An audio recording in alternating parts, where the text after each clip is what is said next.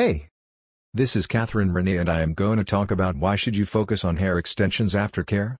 Generally, your hair gets optimum nutrition and oils from your scalp to stay healthy. But your hair extensions don't. You've recently visited the extension salon in NYC to complete the process.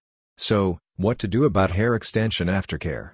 First, it's important to take care of them and ensure that they receive all the necessary care to look healthy and fantastic. If you neglect the aftercare,